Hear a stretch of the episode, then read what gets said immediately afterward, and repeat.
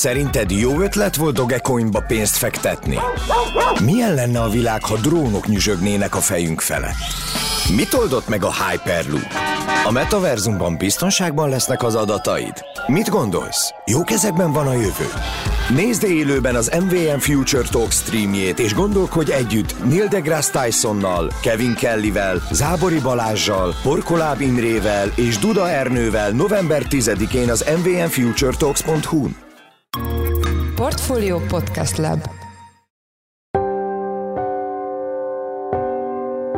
Mindenkit üdvözlünk, ez a Portfolio Checklist október huszonnegyedikén. A mai műsornak egy témája van, azt járjuk körbe, hogy az elszálló energiaárak mennyire tömték ki bevétellel az orosz költségvetést, és hogy igaz-e az a meglátás, mely szerint a szankciók nem ártanak az orosz gazdaságnak. És mi szubjektíven a saját környezetünkben azt érezzük, hogy a mi fűtési költségeink azok erősen megdrágultak, és tudjuk, hogy Oroszországból veszünk gázt, és arról gondolhatunk, hogy mi sokkal többet fizetünk a gázért az oroszoknak, mint egy évvel ezelőtt, ezért az oroszok bevétele is nőtt. Tehát ez a kép ez nem fedi le teljesen a valóságot, és hogy ezek miatt lát az, hogy így félreértelmezik sokan a folyamatokat, ami Oroszországban történik. A témával kapcsolatban Zsoldos Ákos, a Portfolio makroelemzője volt a vendégünk, én Forrás Dávid vagyok, a Portfolio Podcast Lab szerkesztője, ez pedig a checklist október huszonnegyedikén. Továbbra is tartja magát az a mantra, mely szerint Európa jól megtömi az oroszok zsebét a szankciók eredményeként egekbe szökő energiaárak miatt. A témával kapcsolatban itt van velünk Zsoldos Ákos, a Portfolio makroelemzője. Szia Ákos, üdvözöllek az adásban. Szia Dávid, üdvözlöm a hallgatókat. Kezdjük azzal, hogy jellemzően mivel érvelnek azok, akik szerint a szankciók igazából nem okoznak kárt az orosz gazdaságnak, hanem épp ellenkezőleg radikálisan megemelik az ország bevételeit. Szerintem itt alapvetően két forrása lehet ennek a tévhitnek. Az egyik az az, hogy tavasszal, májusban, áprilisban, még júniusban is valóban voltak olyan hírek elég gyakran, hogy az oroszoknak költségvetési bevételeikre milyen kedvező hatást gyakorol a megemelkedett olaj és gázár, és hát valóban akkor az elemzéseinkben mi is erre a következtetésre jutottunk, hiszen ugye ezt láttuk. Tehát a költségvetési többlet az erősen növekedett ezekben a hónapokban, viszont azóta a közölt orosz pénzügyminisztériumi adatokban az látszik, hogy ez a trend az erőteljesen letört, és hát úgy látszik, hogy a hírfogyasztók egy részének az inger küszöbét ez még nem tudta átvinni, ez lehet az egyik ok. A másik ok pedig az, hogy megyünk bele a fűtési szezonba, és mi szubjektíven a saját környezetünkben azt érezzük, hogy a mi fűtési költségeink azok erősen megdrágultak, és tudjuk, hogy Oroszországból veszünk gázt, és arról gondolhatunk, hogy mi sokkal többet fizetünk a gázért az oroszoknak, mint egy évvel ezelőtt, ezért az oroszok bevétele is nőttek, de hát ez a kép ez nem fedi le teljesen a valóságot, és hogy ezek miatt lát az, hogy így félreértelmezik sokan a folyamatokat, ami Oroszországban történik. Az energiaexporton realizált bevételek, ezek mekkora részt tesznek ki az orosz büdzsé bevételek oldalából? De kifejezetten sokat. Nagyjából egy ilyen harmincöt és negyvenöt százalék között mozog az orosz költségvetés bevételein belül a súlya az olaj és a gáz eladásából származó exportra kivetett adókból gyakorlatilag, tehát az adóbevételek formájában jelentkezik a költségvetésben. Ez nagyon jelentős, tehát egy olyan időszakban, amikor felszúrnak magasra az olajárak és a földgázárak, akkor ez majdnem a költségvetési bevételek felét teszi ki. Hát nyilván, hogyha ez ingadozik, akkor az orosz költségvetési bevételek is visszaeshetnek. És hát azt látjuk az előző évek alapján, hogy nem lettek volna ezek a, ezek a költségvetési bevételek az olajból és a gázeladásból, akkor a büdzséje soha nem került volna egyensúlyba Oroszországban, tehát mindig egy masszív deficittel zárt volna az orosz költségvetés. Még így bőven láttunk olyan éveket, amikor többletes volt az orosz büdzsé, tehát bőven több bevételük volt, mint kiadásuk. Most már megint abban a szakaszban lépnek, egyébként ez pont most kezdődik, tehát szeptember-októberben lesz az a forduló, amikor már az éves halmozott egyenleg az negatívba fordul, tehát az orosz költségvetés már megjelenik a deficit, eddig az év első szakaszának köszönhetően, amikor nagyon nagy bevételeket realizáltak, akkor valóban egy nagy többlet látszott kialakulni. Ez viszont nagyon gyorsan elolvadt a nyári hónapoktól kezdve, főleg annak is a második felétől kezdve. Viszont ez a májusi, áprilisi tetőzés, amikor nagyon, nagyon megugrottak a költségvetési bevételek, akkor például a költségvetési egyenleg mondjuk márciusban hétszázhatvanhat milliárd rubellel zárt, ez nagyon, ez egy nagyon komoly bevétel. Most ehhez képest júliusban már kilencszáz milliárd rubelles volt a deficit, és augusztusban is négyszázhúsz milliárd rubellel volt több a kiadás, mint a bevétel.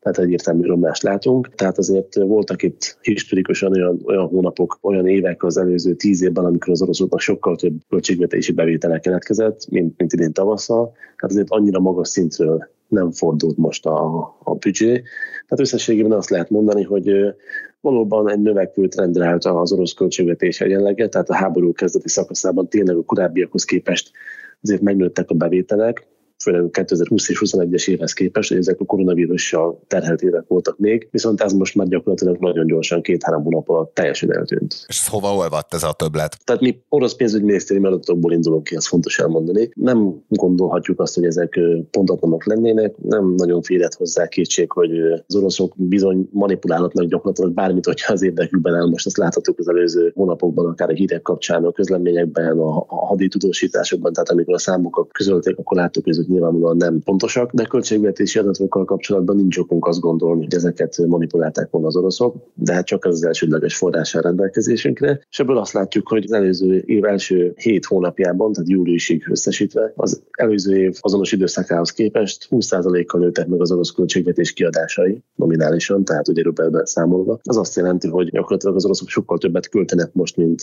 egy éve ilyenkor.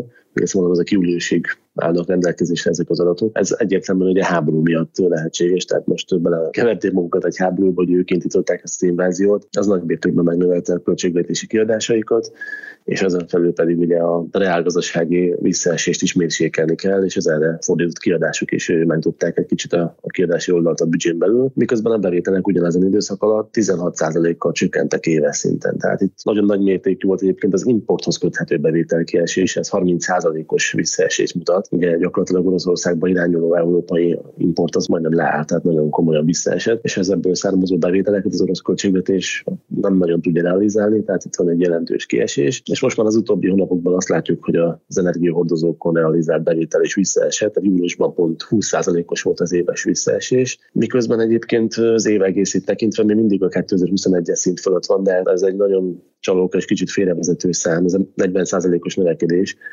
mert ugye kétezer-huszonegy első szakaszában még alacsonyak voltak az energiaárak, és a kereslet is akkor indult meg, miközben kétezer-huszonkettő elején pedig pont akkor volt magas, tehát két olyan időszakot vetünk össze az éven belül, amikor eltérő ciklusban volt az energiaáraknak a, a lefutása, úgyhogy majd év per év összehasonlítást teszünk az idei év végén, ezt majd valamikor jövő tavasszal fogjuk tudni megtenni, akkor könnyen lehet, hogy az idei évben belül kimutathatóan kevesebb lesz az orosz költségvetésnek az energiahordozókból származó bevétele, mint kétezer-huszonegyben. Beszéltél arról, hogy olvad az orosz költségvetésnek az egyenlege, illetve a többlete az gyakorlatilag elolvadt idénre, de hogy, hogy nem sikerült az idei költségvetésben akkora tartalékokat képezni a tavaszi energiaársok, meg magas gázár, illetve magas olajár adódóan, ami még kitartani, illetve milyen hatások érvényesültek, amikor azt láthatjuk, hogy nem tud egyértelműen érvényesülni egy magas energiaár az orosz büdzsébevételi oldalán. Tehát az ár az csak az egyik tényező. Tehát most nézd meg a gázt, ez egy tökéletes példája annak, hogy a magas ár az egyáltalán nem fordítható le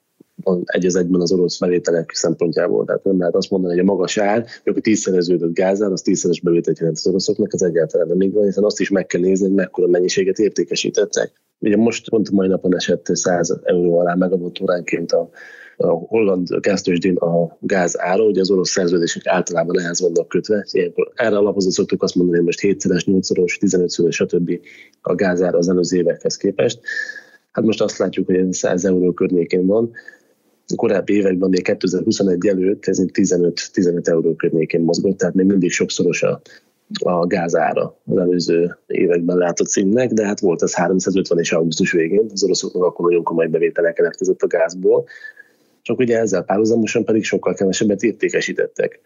És még a nyári hónapokban azt láttuk, hogy az oroszok fokozatosan csökkentik az értékesítéseiket Európa felé, és azzal együtt nő az ára a gáznak, tehát gyakorlatilag az oroszok az áron megnyerték azt a kieső mennyiséget, amit ők nem küldtek, és részben pont azért küldték, hogy felverjék az árat. Most az őszi hónapokban már azt látjuk, szeptember eleje óta, hogy az oroszok valóban most is kicsit kevesebbet küldenek, mint korábban, tehát még a visszafogott szállításokhoz képest is még tovább mérsékelték a szállításukat, viszont az ár most már esik.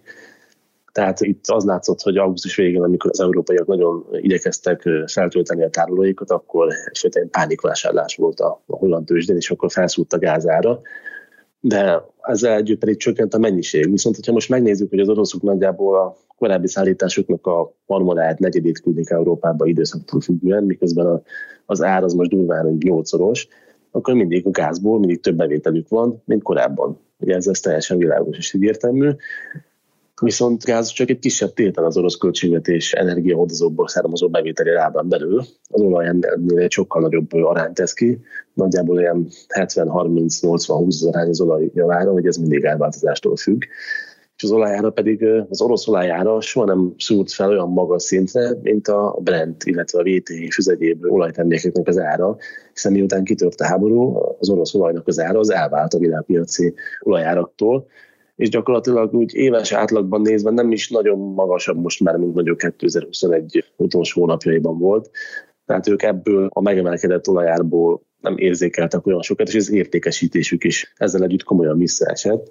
Tehát egy ilyen ötszázezer hordóval nagyjából csökkent az ő értékesítésük, ami egy viszonylag komoly tétel. hét egész öt millió hordó környéken értékesítenek most.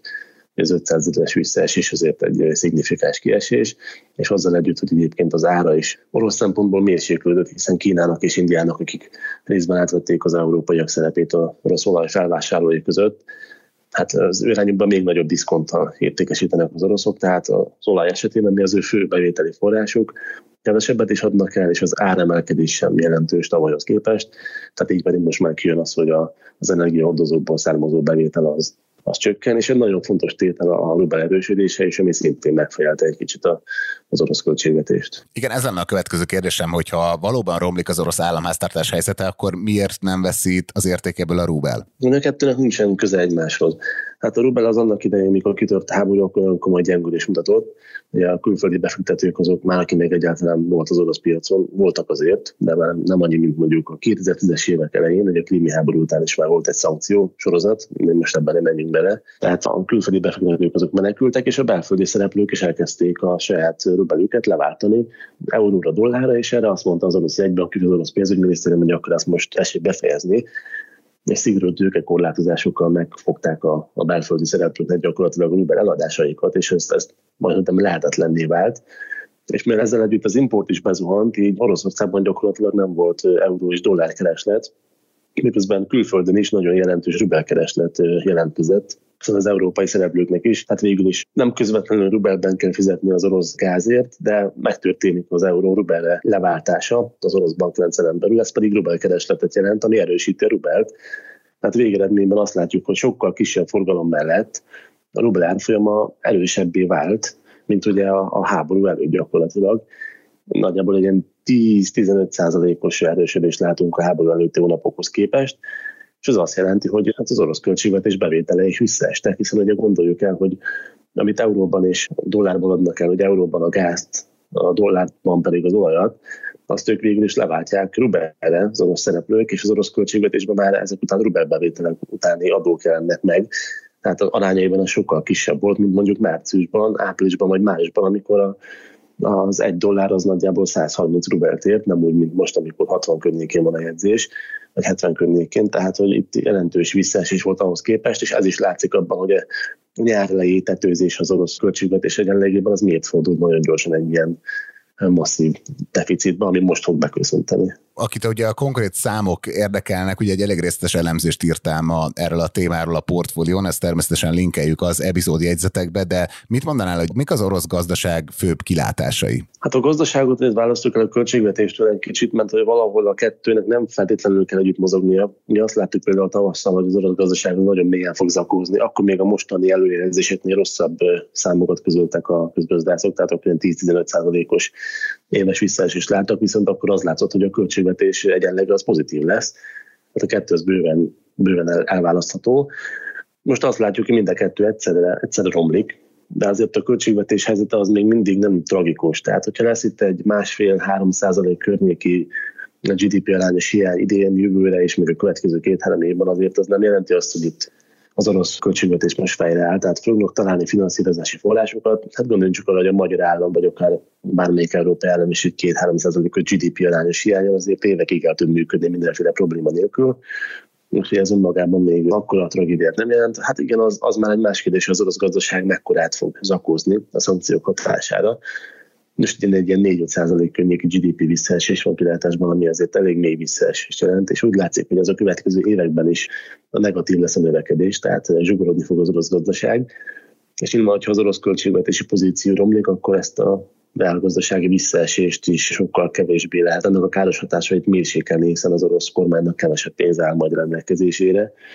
És az is egy nagyon fontos kilátás, és szerintem most a háborús időszak közepette a legfontosabb, hogy az oroszok így, hogy a kormányok pénze gyakorlatilag ilyen gyorsan fogyóban van, kevésbé lesznek képesek pótolni azt az elvesző, elképesztő mennyiségű hadianyagot, amit ugye Ukrajnában folyamatosan veszítenek. Arra irányuló jelek is vannak, hogy Oroszország elkezdte felélni a jövőre félretett tartalékait. Ugye itt írod azt, hogy a nemzeti jóléti alapnak is csökken a mérete. Ez pontosan mit jelent, és hova tűnik ebből a pénz? A nemzeti jóléti alapot azt nem is annyira régen hozták létre az oroszok azzal a céllal, hogy majd a nyugdíjkifizetéseket fogják ebből finanszírozni majd a jövőben. Elég gyorsan felézlalták egyébként, az a gé dé pének nagyjából tíz százaléka környékére nőtt, komoly jelentős összeg. Hát azt látjuk, hogy ennek most az előző két hónapban nagyjából a tíz százalékát költötték el. Hát a hivatalos információk szerint a vállalati szektort finanszírozták belőle, illetve részvényvásárlásokra is költötték. Ez nagyban segítette a az átállást akkor, amikor a nyugati vállalatok azok kivonultak Oroszországból, és az orosz szereplők vásárolták meg ezeket a vállalatokat, hogy tovább üzemeltethessék őket. Valószínűleg erre ment egyébként a nagy része ennek a jóléti alapnak, de hát ez még mindig robosztus, és ilyen, ilyen szintű kilengéseket, ilyen tíz százalékos csökkenéseket két hónap alatt korábbi években is láthatunk azért, tehát itt ezen a szinten azért nincsen dráma. Hát ez is jól mutatja, hogy pénzszűkében Oroszország azért annyira nincsen, hiszen hát legrosszabb esetben ugye továbbra is ott van nekik a jegybank, hogyha mégis valamilyen, még további negatív fordulat esetén finanszírozási nehézségek adódnának, akkor, akkor a jegybank ki tudná őket segíteni, vagy hozzányúlhatnak a nemzeti jóléti alaphoz. Tehát ez nem probléma. Hát konklúzióként én azt gondolom ezzel kapcsolatban, hogy azt lehet elmondani, hogy az orosz gazdaság a háború következtében sokkal zártabbá vált. Tehát mint mondjuk a háború elején felmerültek kérdések, hogy hogyan fogja tudni a szankciók közepette törleszteni Oroszország a dolláradósságait, beszélhetünk államcsődről, ez hamar be is következett, júniusban becsüdöltek az oroszok. Azóta már inkább gyakorlatilag a külföldi relációban nem nagyon érdemes az orosz gazdaságot vizsgálni, mert sokkal zártabbá vált. Korábban sem volt egy nyílt gazdaság, de azóta pedig még zártabbá vált az orosz gazdaságét, most már ugye dollárban lejáró államadósságukat nem is nagyon érdemes vizsgálni, és mivel most már gyakorlatilag csak rubelben zajlik a finanszírozás, azért hát egy olyan államcsődszerű helyzet, ami a kilencvenes évek elején volt, mikor saját devizájukban is becsődöltek, olyan biztos nem fog azért előállni, de az látszik, hogy a kormány mozgástere az nagyon komolyan szűkült a háború hatására. És ugye azt is sokszor felszokták hozni a szankciók kritikáiként, hogy hát igazából nem nyomják abba az irányba az orosz kormányzatot, vagy Vladimir Putyint, hogy befejezze a háborút. Tehát te mit látsz, hogy a, a jelenlegi folyamatok alapján kizárólag pénzszűke vagy gazdasági racionalitás az rá fogja kényszeríteni az orosz vezetést, hogy befejezze a háborút? Én azt korábban sem gondoltam volna, hogy bármilyen szankcióval ezt meg lehet akadályozni, hiszen gondoljuk csak bele, hogy amikor elindította a támadást Ukrajna ellen, akkor azért nagyon sok forgatókönyvet végigfuttatott. El tudom képzelni, hogy ebben benne volt az is, hogy egy nagyon komoly mély gé dé pé visszaesést fog Oroszország elszenvedni, még úgy is, hogy abban is meg vagy győződve, hogy a szankciók és a nemzetközi fellépés hatását azért az orosz kormány Vladimir Putyin személyesen alábecsülte. De hát azt látjuk, hogy gyakorlatilag az orosz katonák most tízezerével halnak, halnak meg Ukrajnában, az orosz gazdaságon nagyon komoly ütést kapott. Tehát hogyha ezek a tényezők, meg ezek a dolgok, és hát az is fontos, hogy veszt, nem, nem mondhatjuk, hogy vesztésre állunk, hogy az oroszok, hiszen nem tudjuk még, hogy mi lesz a háború vége, de az biztos, hogy nem úgy alakul ez a háború, ahogy eltervezték, sem időben, sem emberveszteségben, sem a céljait tekintve. Tehát mindezek ellenére is folytatja háborút, akkor egy, hát feltetjük a kérdést, hogy gé dé pé arányos három százalékos deficit, költségvetési deficit, az majd meg fogja őket állítani attól, hogy ezt, ezt folytassák. Hát nem ez lesz a döntő tényező, ebben egészen biztos vagyok. Ja, nagyon szépen köszönjük az elemzésedet. Az elmúlt percekben Zsoldos Ákos, a Portfolio makroelemzője volt a Checklist vendége. Ákos, köszönjük, hogy a rendelkezésünkre álltál. Köszönöm szépen én is a meghívást.